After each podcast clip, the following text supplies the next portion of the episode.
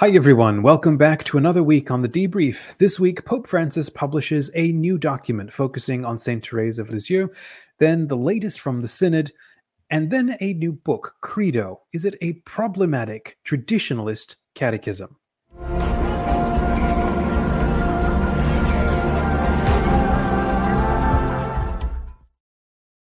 Hey, Mike, how you been? We've been off for a week and now we're back.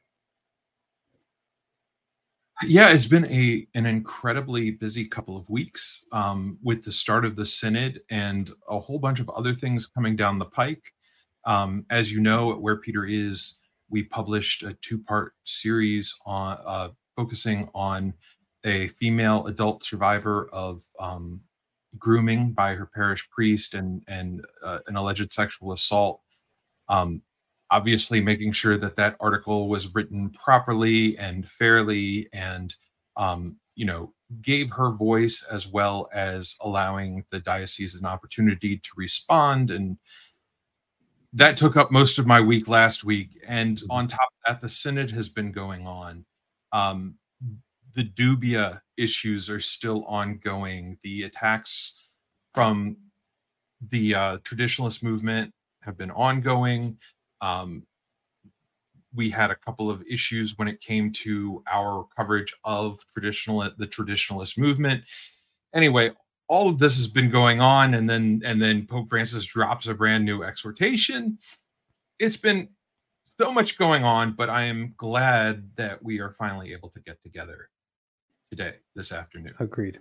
Agreed. So we're going to breeze through the first two points, which are really important because you've pulled together a uh, 19 slide walkthrough of this this problematic catechism. So let's get into this, friends. Welcome to the debrief. It's our uh, we do our best to make it a weekly show where we talk about news, questions, and controversies facing the Catholic Church. I'm Dominic de Souza, the founder of Smart Catholics.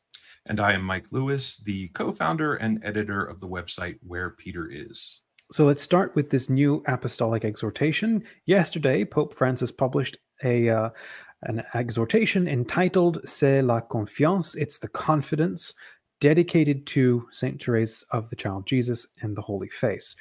Uh, you wrote a reflection on it last night. I haven't got a chance to read it yet. Maybe you can tell us your impressions. Yeah, so just a little bit of background because I know actually we forecast this back when Pope Francis went to the hospital back in June. Um, if you remember, he went to the hospital Tuesday, June 6th, I believe, came back after a couple of hours, delivered his audience Wednesday, June 7th, and then the news came out that he had headed straight to the hospital after his audience for surgery. Um, during that audience, his focus was uh, well, first of all, he was talking about mission, and his focus was on Therese of who, as a um, and it's funny because she has a lot of different names. She has um, of the of the Child Jesus. She has uh, the Little Flower. Um, you know, she's she's beloved. She's a doctor of the church, despite living only 24 years and and never leaving her Carmelite monastery. And Pope Pius XI, after canonizing her, named her and um, Saint Francis Xavier as co-patrons of the missions. Now, Saint Francis Xavier, obviously, he is one of the world's most famous missionaries in, in the history of the church. He went to India evangelized there. Then from India, he went to Japan. Then he tried to get to China, but he got ill and and and didn't make it there. But the number of baptisms, the number of people that he evangelized, I mean, it's one of those things. He was great friends with with Saint Ignatius of Loyola, the founder of the Jesuits, and at their parting, they never they knew they would never see each other again because mm-hmm. Saint Francis was just out there. He's he's a bold, bold evangelist. He's an inspiration. There's a great documentary um, that I think you can find on YouTube. It's about an hour long. It's uh, narrated by Liam Neeson. Um, it was produced by Jesuits. So um, Jeremy Zipple, who uh, is a, an American Jesuit, and he used to work for America Magazine. He was one of he he was the filmmaker.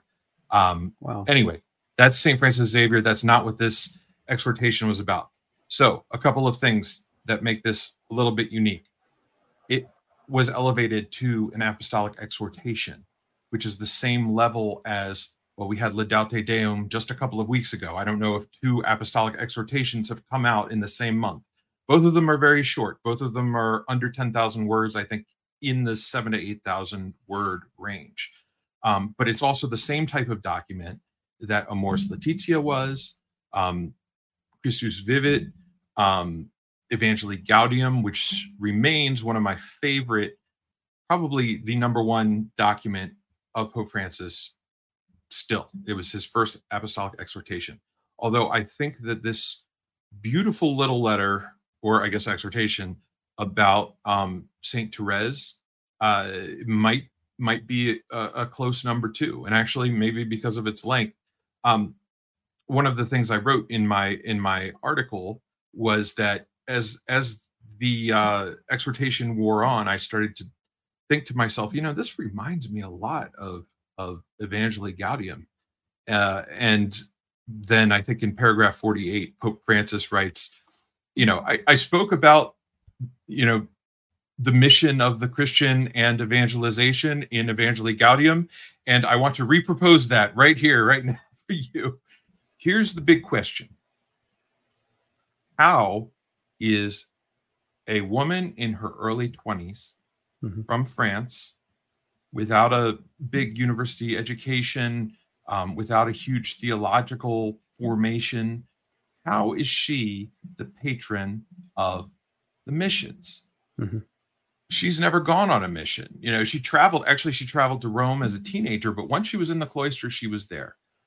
Well, the tradition of the church has been that the one of the main goals of the cloistered life, the, the, the consecrated contemplative life, is to assist the church with their prayers.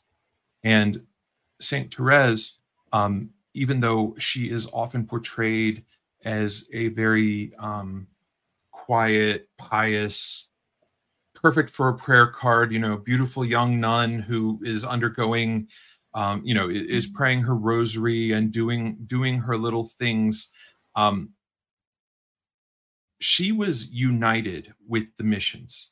She saw herself as a missionary. She saw herself as participating in that mission. And mm-hmm. this is what Pope Francis wanted to emphasize. He wanted to go beyond what what besides these nice things that, you know, the the prayer, the sacrifice, the offering up, the the devotion, what besides the piety that not that there's anything wrong with those things, but what distinguishes Saint Therese from other saints? What does she bring to the church that other saints don't have? And the mm-hmm. term that he used is confidence. Hmm. Now it's it's funny because when we think of religious confidence, you know, one of the first things that came to my mind was the idea of I don't know if you remember back in 2012 when the world was going to end and Harold Camping, the the you know the radio minister had, was so confident that the world was going to end on a certain date that he and his followers got rid of all their belongings um, and they were confident and then they were made to look foolish. Um, we can remember the the ends of some pretty scary cults in you know started by americans in in the last 40 or 50 years. You think of jonestown um, you think of the the hale-bopp comet um, community they were confident that they were going to cross over into something else. This is not what Pope Francis is talking about. Um, Pope Francis is talking about rather than putting your confidence in ideas, in your assumptions, in your ideologies, in your attachments, on the way you think things should turn out or the way things should be. No, you put your total confidence in God's love and mercy. And that is what St. Therese did. Um, I highlight one passage where at a, he talks about at a certain point, St. Therese was unable to receive the Eucharist every day. And I don't know, uh, you know, obviously nowadays it's it's standard practice for nuns in cloisters to have a priest come and give them uh, you know a private mass and and to give them the eucharist and and confession uh, on a daily basis um, but he talks about how uh, Therese, even though it was devastating to her, because it was what God was doing in her life at that moment. She accepted it as a gift from God and she asked God to make her a tabernacle when she wasn't able to receive. Um, and I, I wrote in the article that it seemed to me almost a mild rebuke of uh, some of the people during um, during COVID who were demanding that you know we must yeah, have access to mass. We must, mm. you know, I must be able to receive communion on the tongue. You know, all these. It has to be their way on their time, according to the way that they want it. And mm-hmm. I mean, he didn't make any reference to this, so you can blame me. You Don't blame him. But um, I it, it just struck me that this was um maybe a little bit of like even spiritual things, even good things, mm-hmm. if we develop unhealthy attachments to them, mm-hmm. they can lead to uh, loss of faith, despair, or sinfulness, like pride or or um, the false kind of prop, uh, confidence. Mm-hmm. Um, so anyway, I just it's a short document. We'll provide the link. Um, take a look at my article if you want it, you know it's just sort of my my initial thoughts on one reading of this short document be read in one sitting it's very clear and it brings uh it brings a lot of her witness to light so that's my that's what i have to say about that and i hope you read it after this uh after we record this dominic I will. So the Synod is now entering its second full week. Do you have any inside information about that? Not really. Um, All right. so topic. it's um. Let me let me uh, just to give you um. So obviously, all these other things are going on. All of these where Peter is type things are going on, like this book mm-hmm. Like yeah. various things that are going on. Uh, I mean, EWTN, different people trying to distract from the synod. It mm-hmm. seems to me that the full fledged um, this year the fear that is being spread during the synod is straight up fear. It's yeah. trying, you know, this message that they're trying to undermine the faith. It seems that in the last few days, and various synod participants have leaked information anonymously, whether you know whether it's true or not, um, and and they've been pretty good on the whole of um, being adhering to the silence that's been or to the secrecy that that's been requested of them. Um, so take everything with a grain of salt. But apparently, in the last few days, they've been talking about some of the hot button issues. Um, mm-hmm. I saw a report that women deacons was one of the subjects that was supposed to be discussed today. Um, within the last couple of days, I know that they talked about LGBT issues.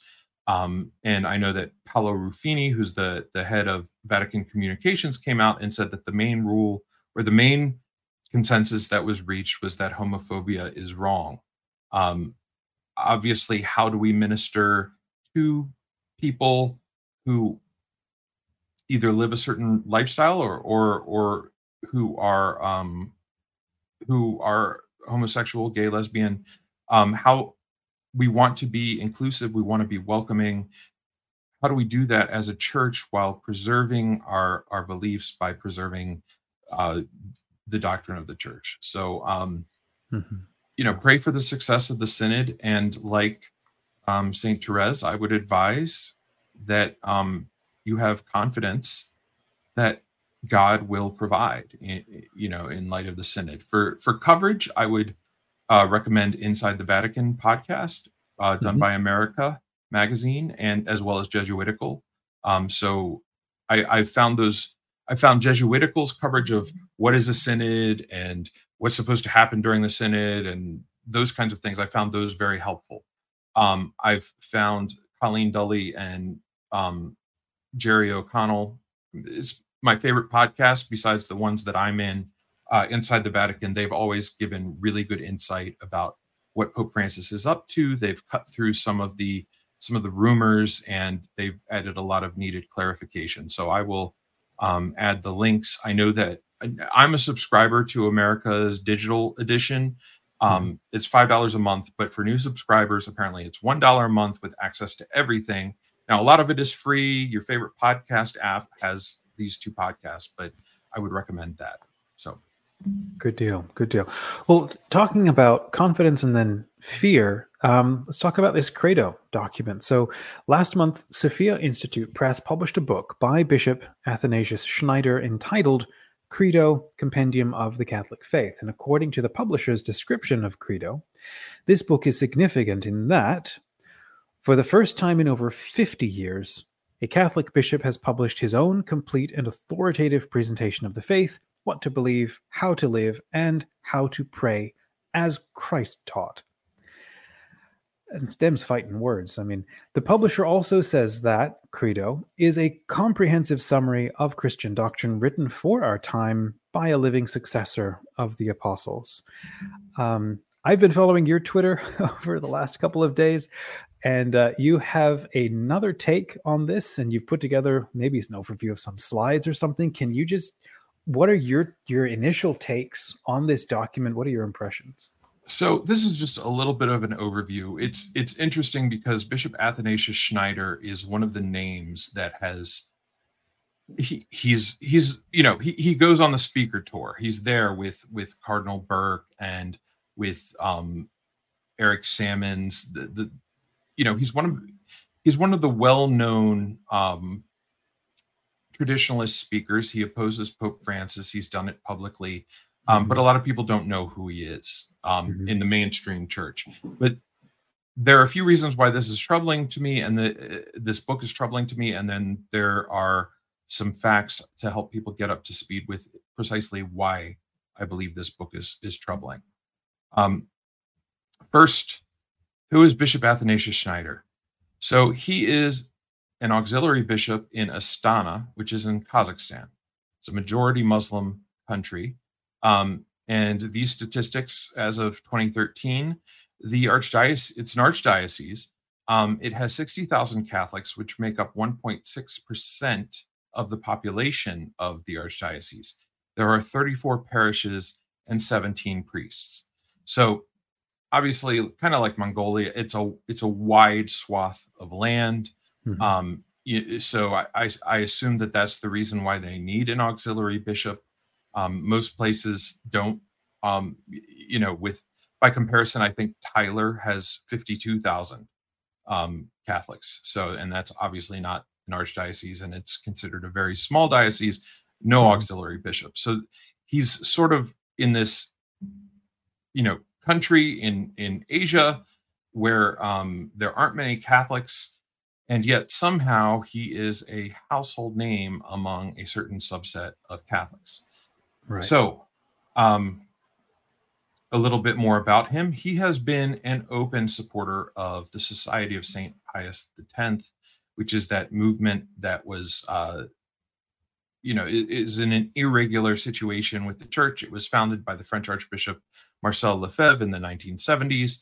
He and four other bishops of the movement uh, well, four other members of the movement were uh, excommunicated by Pope John Paul II in 1988 when he ordained them, uh, these priests, as bishops without the permission of the church. He died in, I believe, 1991.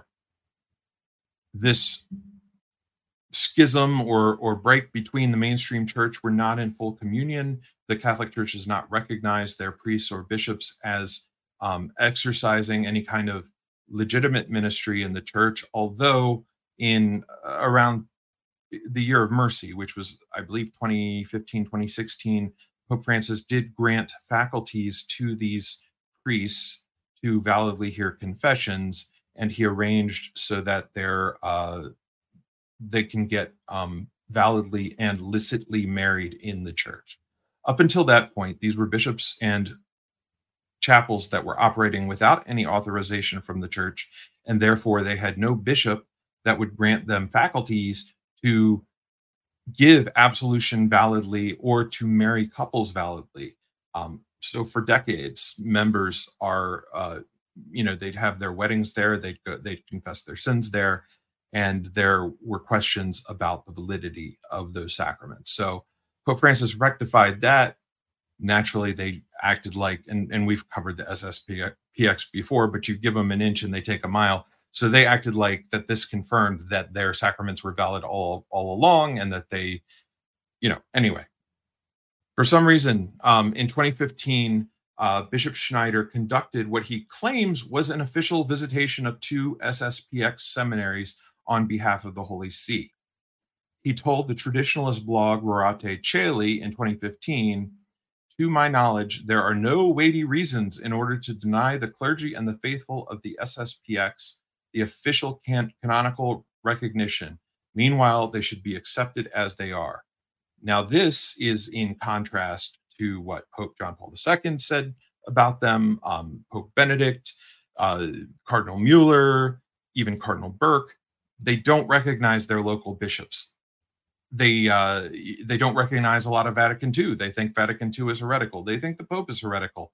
Um, they won't. Uh, they don't even like it when their members go to a Latin mass that's done in communion with the Catholic Church, like the Fraternal Society of St. Peter or a diocesan um, Latin mass. Like they just they are separate. They're their own. They have their own world. It would be nice if they would reunify, but it doesn't seem that the current leadership has any intention to submit to Vatican II or to accept the laicity of the of the reforms of Vatican II in, in the liturgy.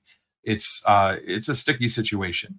Now, I have never seen any confirmation other than from SSPX sources and other traditionalist sources that this was really a Vatican approved um, visitation. Uh, unfortunately, it seems that people just take this on on his word and and assume that he did. But I've looked really hard into it. There's no uh, there's no public information about who authorized it in the Vatican, what department he was doing it for, um, other than coming coming out and saying that everything that they um, you know that they're doing is great and they should be welcomed back into the church. I haven't seen any signs of that. So that's um, that's certainly that's certainly a concern to me. Now, um, there more recently, he's he's said other things. He's um, continued to defend the SSPX. He said that they um, aren't in schism, which is a, a, probable opinion, but he's adamantly against it. He's even defended their opposition to the Pope because coming into communion right now, according to him, is not a good idea because of Pope Francis.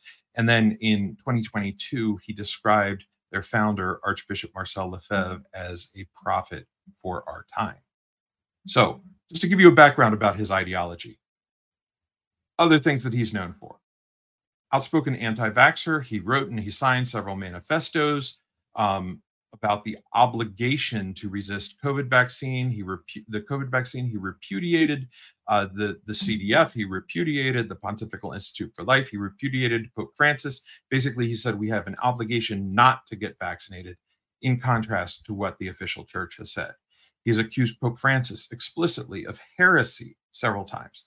Um, the the one that comes to mind personally is the same one that um, that Bishop um, uh, Strickland signed the uh, against the liturgical document. Does it Desiderio Desideravi? We've written two responses to that. It's basically based on poor reading comprehension and desperation.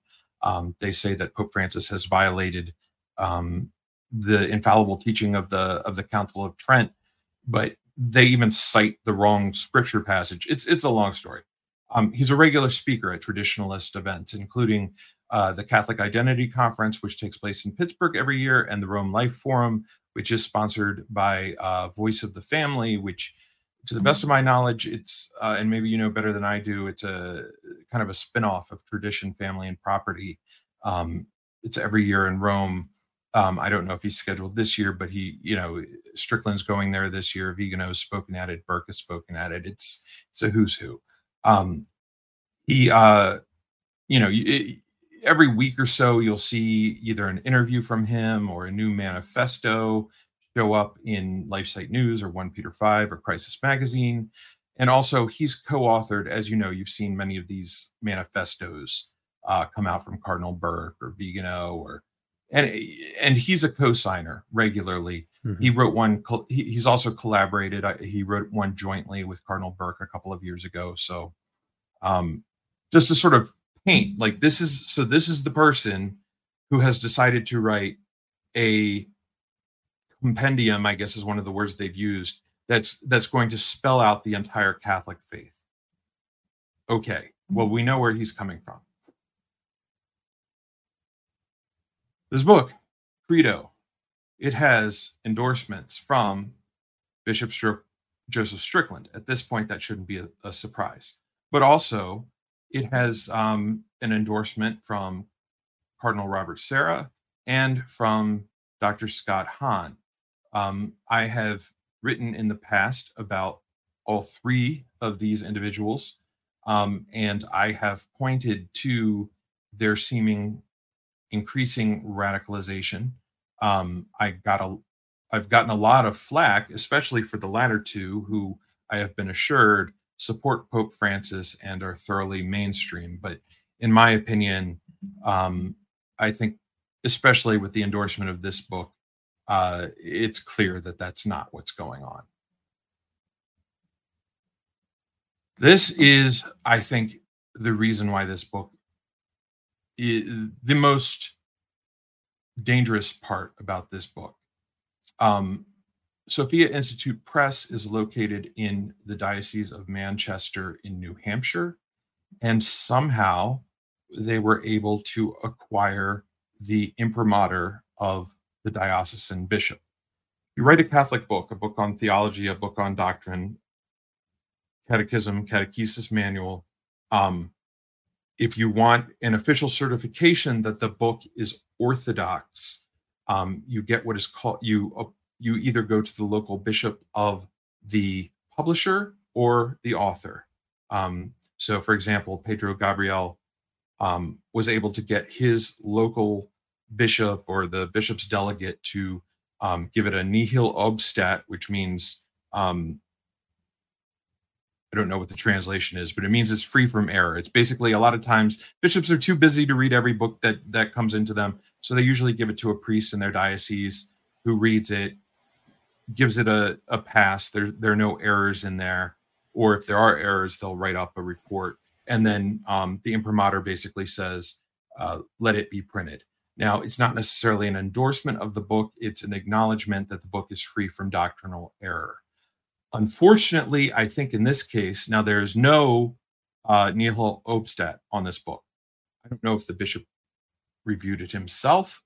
I don't know if he just granted it an imprimatur because it was written by a brother bishop that he didn't know much about. I don't know the story. I have uh, written a couple of emails and filled out the contact us page on the diocese requesting that Bishop Libasci um, retracts the imprimatur because with this on the book, it makes it a lot more difficult to challenge. They'll just say, look, the local bishop says it's orthodox. My hope is that he just, it was just a case of neglect. I don't know. So here is the first problematic statement is what I saw. Uh, this was posted on Twitter by um, Tom's Digest. He's a an anonymous.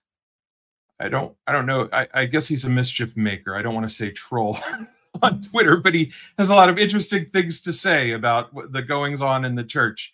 But um, number 224, and I have the Kindle edition, which doesn't correspond to the print edition, and the numbering is all mixed up. But these are screenshots from i think i think the numbers restart in different sections so uh, you know if you do a word search you'll find it um, but this question is the dignity of the human person rooted in his creation in god's image and likeness and bishop schneider's response is astounding this was true for adam but with original sin the human person lost his resemblance and dignity in the eyes of god he recovers this dignity through baptism and keeps it as long as he does not sin mortally.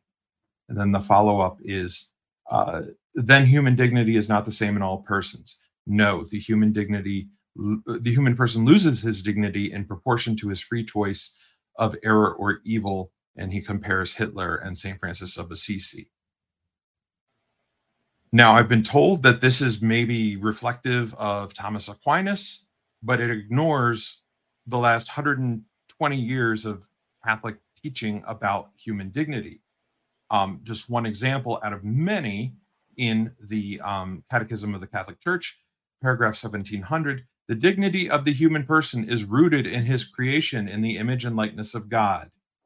Um, yes, there are ways that we can grow, but the, the dignity of the human person is intrinsic and inviolable and this is this is taught very clearly in the documents of vatican ii and it's taught very clearly in evangeli um, evangelium vitae which was uh, pope john paul ii's uh, 1994 1995 um, document on the gospel of life.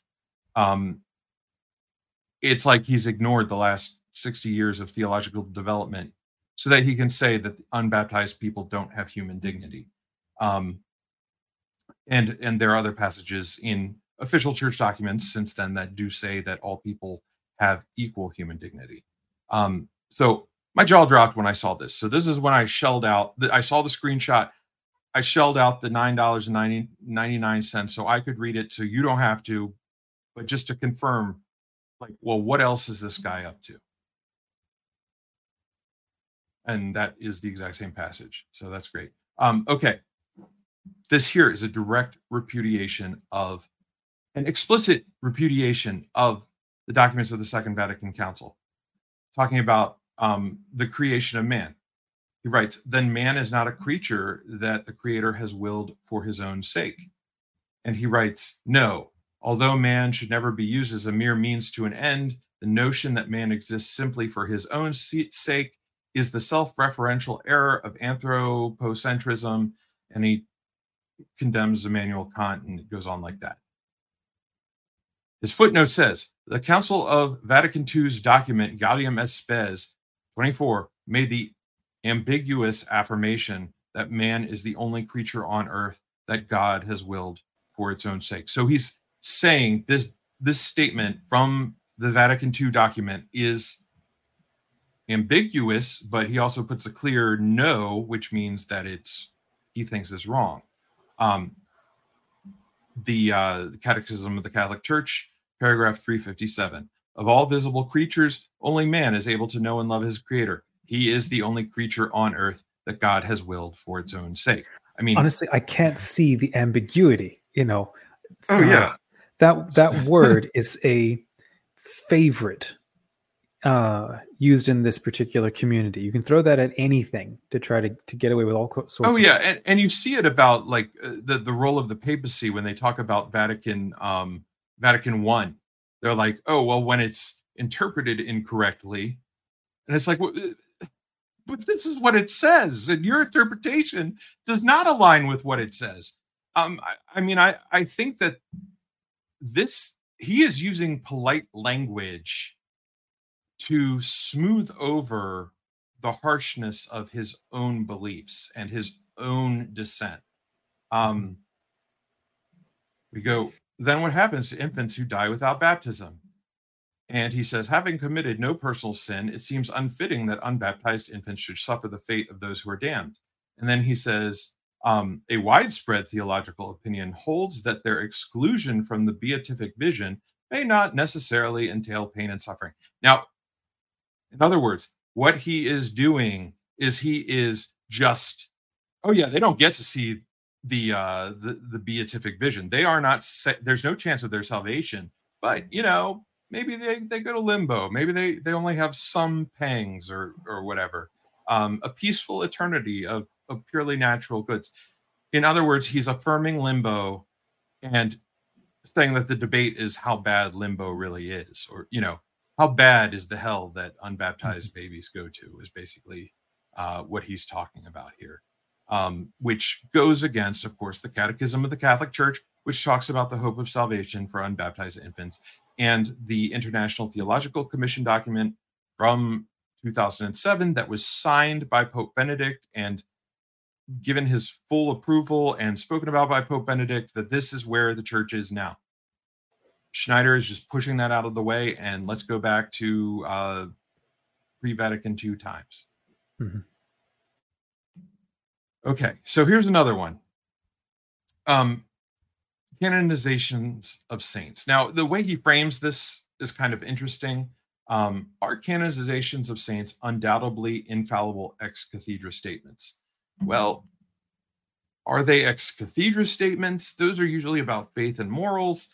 Really, the, the, the core question, the one that he should be asking, are canonizations of saints to be considered infallible? If he should even ask it at all, because this is pure speculation on his part, it's not doctrine. But he says no. Um, and basically, he's saying that there's a widespread theological opinion okay so this is what this is where my my mind is going because i'm starting to sense an influence here mm-hmm. um the person that most vociferously advances this hypothesis is peter kwasniewski when pope paul vi was canonized he wrote a lengthy essay saying why we should not and cannot regard Paul VI as a saint. Um, he published a book, Are Canonizations Infallible? As I went through this book, I started to, to, to notice certain bugbears that bore a resemblance to uh, the, the outspoken traditionalist Peter Kwasniewski, who we've written about plenty of times. I have a sense that maybe he was involved in the writing of this based on the topics that were chosen. But let's continue. Here are some other problematic statements. What was the key difference between Vatican II and all previous ecumenical councils? So he's setting Vatican II aside, saying it's totally different. The previous ecumenical councils formulated the doctrine of faith and morals in articles with the clearest possible assertions and in concise canons with anathemas to guarantee an unambiguous understanding of the true doctrine and protect the faithful from heretical influences within or outside the church. Vatican II, however, chose not to do this. Well, first of all, my understanding is that some of the early councils, we don't even have the acts from them, or we have like one or two paragraphs, or we have a saint or a pope having written a summary of the council that happened 20 years earlier. In terms of what was offered to the faithful, the riches of the teaching, the number of bishops, the extent of, of, of the scope of everything that was covered by the Second Vatican Council, it blows every other council away. I mean, I would say that Trent and um, and and Vatican II are probably the two most comprehensive councils that we've had in the history of the Church. Vatican One, if it hadn't been cut short, maybe would have fit into this category, but it was cut short. So Trent and Vatican II. But there's a motive here and remember, he's thinking in the same way that we've already kind of established that he's sympathetic to the views of the SSPX. Now let's mm-hmm. look at the number of the next one.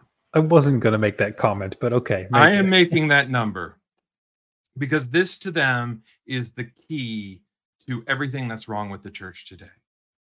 Number 666 in his catechism. What was the approach of the Second Vatican Council?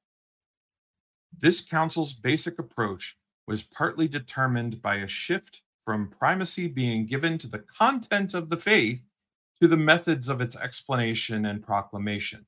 Such priority given to the to method, history, which is mutable, and the so-called pastoral approach resulted in certain doctrinally unclear or ambiguous affirmations in the church's documents this is almost a thesis statement for radical traditionalism.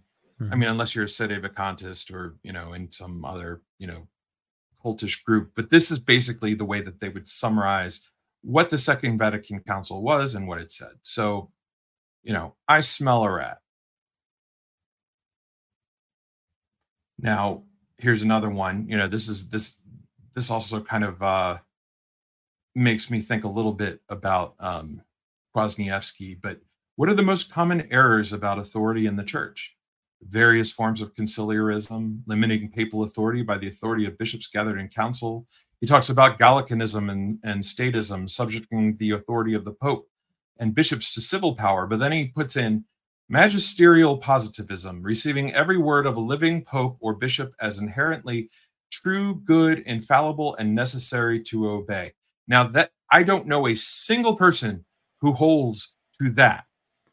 Yet it yeah. is the straw man Mhm. that is put together by Peter Kwasniewski, Kwasniewski and friends when they describe ultra not ultramontanism hyperpapalism i'm i'm i'm sensing that there's something going on here i i but this is obviously um an attack on people who think that when the pope teaches authoritatively on matters of faith and morals which notice this is not um anyway this is uh it's ridiculous. Now protestantism i think that his view is much closer to that but that's that's a whole other story. Then we get into into religious affairs. Number 560 who are the jews? And his definition is those who continue to observe certain aspects of the mosaic law while rejecting the fulfillment while rejecting its fulfillment in the revelation of the true messiah jesus christ the incarnate son of god. Now i guess if stripped down to its bare bones but it, it doesn't affirm um it's talking about observance rather than the jewish people the jewish religion. Um and this is hinting towards i would say anti-semitism um i Yeah, didn't it's inc- imputing like an ill will or an understanding of something so that they can reject it. yes. Guarantee you talk to anyone, they will not say, "Oh, I'm obviously rejecting something." It's it, like it has nothing to do with their self-understanding. And that's a good point. This actually reads a lot like what um e. Michael jones says. He suggests that jewish pe- every jewish person above the age of reason has made a conscientious rejection it's of so- christ. And it's like so if you grow up in in the middle of brooklyn as an orthodox jew and everyone you know is jewish and your whole school is jewish and your parents are jewish and you're raised jewish like your identity is rooted in who you are is rooted in a repudiation? No it's it's it's rooted in an embrace of your culture. It's it's rooted in your upbringing. It's rooted in your family and your people um in Everything your links is- to is the holy land Yeah, all of these other things, any other religion, Christianity included, is not presented as an obvious truth that, you know, it's like what is obvious is what you are raised in. Yeah. And um and, and so I don't think I included Buddhism and Hinduism. I think he equated them to paganism and and uh, demon worship and and that sort of thing. But then um, Islam. So here he uh, uh, these are these are a little bit smaller on the screen, but hopefully you can see them. Number 207 through 209. Uh, the first question: Does the Muslim religion adore the one true God? His immediate answer is no. He says the Muslim religion rejects God's self revelation as a trinity and denies the divinity of Jesus Christ. And he says that the adoration proposed in this religion cannot be true, as every spirit that does not confess Jesus is not from God. And then he adds, while an individual Muslim may incidentally adore God as creator, this would only be at the natural level, according to man's capacity for knowledge of God. Um, so then the follow up is quoting, I believe, from uh, Nostra Aetate in Vatican II, then Muslims do not adore the one and merciful God together with us Catholics. And he goes, no, Catholics consciously profess and adore one God in Trinity and Trinity in unity. Now, and then the, the next question is uh, 209 Is it true to say that Muslims hold the faith of Abraham? And he goes, no. Abraham saw three and adored one and rejoiced in the vision of the future redeemer so i think what he's what he's trying to say is that abraham was and pre-christian jews had an openness to the trinity as if he can read their minds or or that reflects their um their understanding of it. And even though muslims they direct their worship towards the god of abraham towards the god that is worshipped by christians and jews that's that's their intention somehow they're still worshiping a false god or a demon or or whatever else. I mean i've i've seen this rhetoric. This is this goes against nostra aetate. Obviously we have serious theological differences with islam but what we can all agree on is the god of abraham isaac and jacob the god of of noah and and and adam the biblical god. Yes, they have a distorted. In our, I mean, we would consider their view disordered or, or, or distorted or not, or maybe to put a better way, doesn't include the fullness of of the Catholic understanding. But we can say the same thing about Pentecostals or or you know Protestants. Even half of our our own history, we yeah. didn't have uh, the development or, or you know the inclusion of all of the truths that we're now trying to synthesize today and integrate today. And so, we, we needed to, I mean, we needed to uh, define the Trinity as a dogma for a reason. It was because Catholics were genuinely not sure, you know, that this is the way it obvious goes. point going all the yeah. way back. So, um, now here, I'm, this is just a screenshot of the footnotes, and I've highlighted three of them. Um, footnote 49 for this confusing assertion, see Council of Vatican II, decree Unitatis Redintegratio. Sorry, I was I didn't mm-hmm. practice that one. And then he says it was restated in the Catechism. And then in number 50, uh, isn't that called the fallacy of like special pleading or something? Yeah.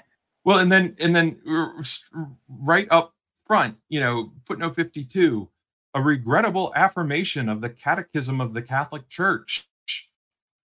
And then the next one, a confusing claim of the Catechism of the Catholic Church. So this this goes beyond um, subtlety. This is actually mm. saying that the catechism and the documents of the council are screwed up or don't resemble the real faith.